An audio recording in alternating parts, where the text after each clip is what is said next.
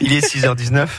Euh, c'est un nouveau pas dans la couverture mobile et Internet dans nos communes, Jacqueline. Oui, grâce à un accord signé en janvier 2018, il oblige les quatre principaux opérateurs mobiles à couvrir des endroits où ça ne capte pas d'ici quelques mois. Deux ans au plus tard, on devrait donc pouvoir téléphoner, surfer sans problème dans 17 communes de la Manche, parmi lesquelles les Gage, le Grand Célan, Bressé ou encore Saint-Laurent-de-Cuve. Oui, parce que souvent, eh bien, ça capte pas ou très mal, au grand regret de Richard Herpin, le maire de Le Grand Célan. Ma commune, on a 250 habitations. En gros, euh, il y en a euh, 70, si vous voulez, qui ont de grosses difficultés à recevoir Internet ou le portable, ça passe pas, enfin, qui, sont impactés par ça. Quand quelqu'un veut, louer une maison, euh, il vous demande bien sûr le loyer, si vous mais il vous demande aussi la question qui vient est-ce que y a le portable passe, est-ce qu'on a Internet et tout ça. Ça peut être aussi quelqu'un qui traverse ma commune, si vous voulez, sur le réseau routier.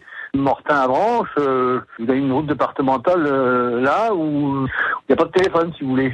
Euh, S'il y a un accident à un endroit, euh, pour appeler les secours, et c'est un problème, si vous voulez. Certains n'ont pas attendu ce dispositif pour s'arranger avec les opérateurs mobiles, comme le maire de Saint-Laurent-de-Cuve, Franck Hénou. Il y a à peu près un an et demi, j'ai euh, reçu à ma mairie les quatre opérateurs. Je sais maintenant quand est-ce que les pylônes vont être vont être montés. donc là, on, on attaque pour Bouygues et SFR.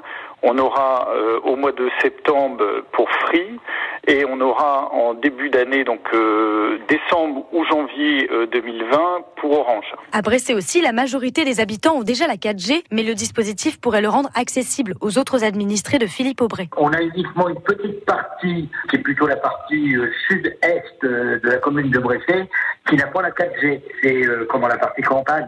Ça représente une cinquantaine de personnes qui ne l'avaient pas actuellement. Pour atteindre ces zones parfois très isolées, c'est Orange qui est chargé d'installer les antennes, comme nous l'explique Marc Maouche, délégué régional de l'opérateur. On fait de la dentelle pour aller au plus près des habitations. L'idée, c'est de couvrir l'ensemble de ces 17 communes en installant quatre réseaux d'antennes sur des pylônes, sur euh, les secteurs de Bresset, Saint-Auvin, Isigny-le-Buat, euh, Saint-Laurent-de-Cuve, Marcilly, pour couvrir les habitations qui aujourd'hui ne disposent pas du service. Et les opérateurs ont maintenant deux ans pour rendre leur réseau plus performant. Léa Gage, le fait du jour, vous le retrouvez évidemment dès à présent sur FranceBleu.fr.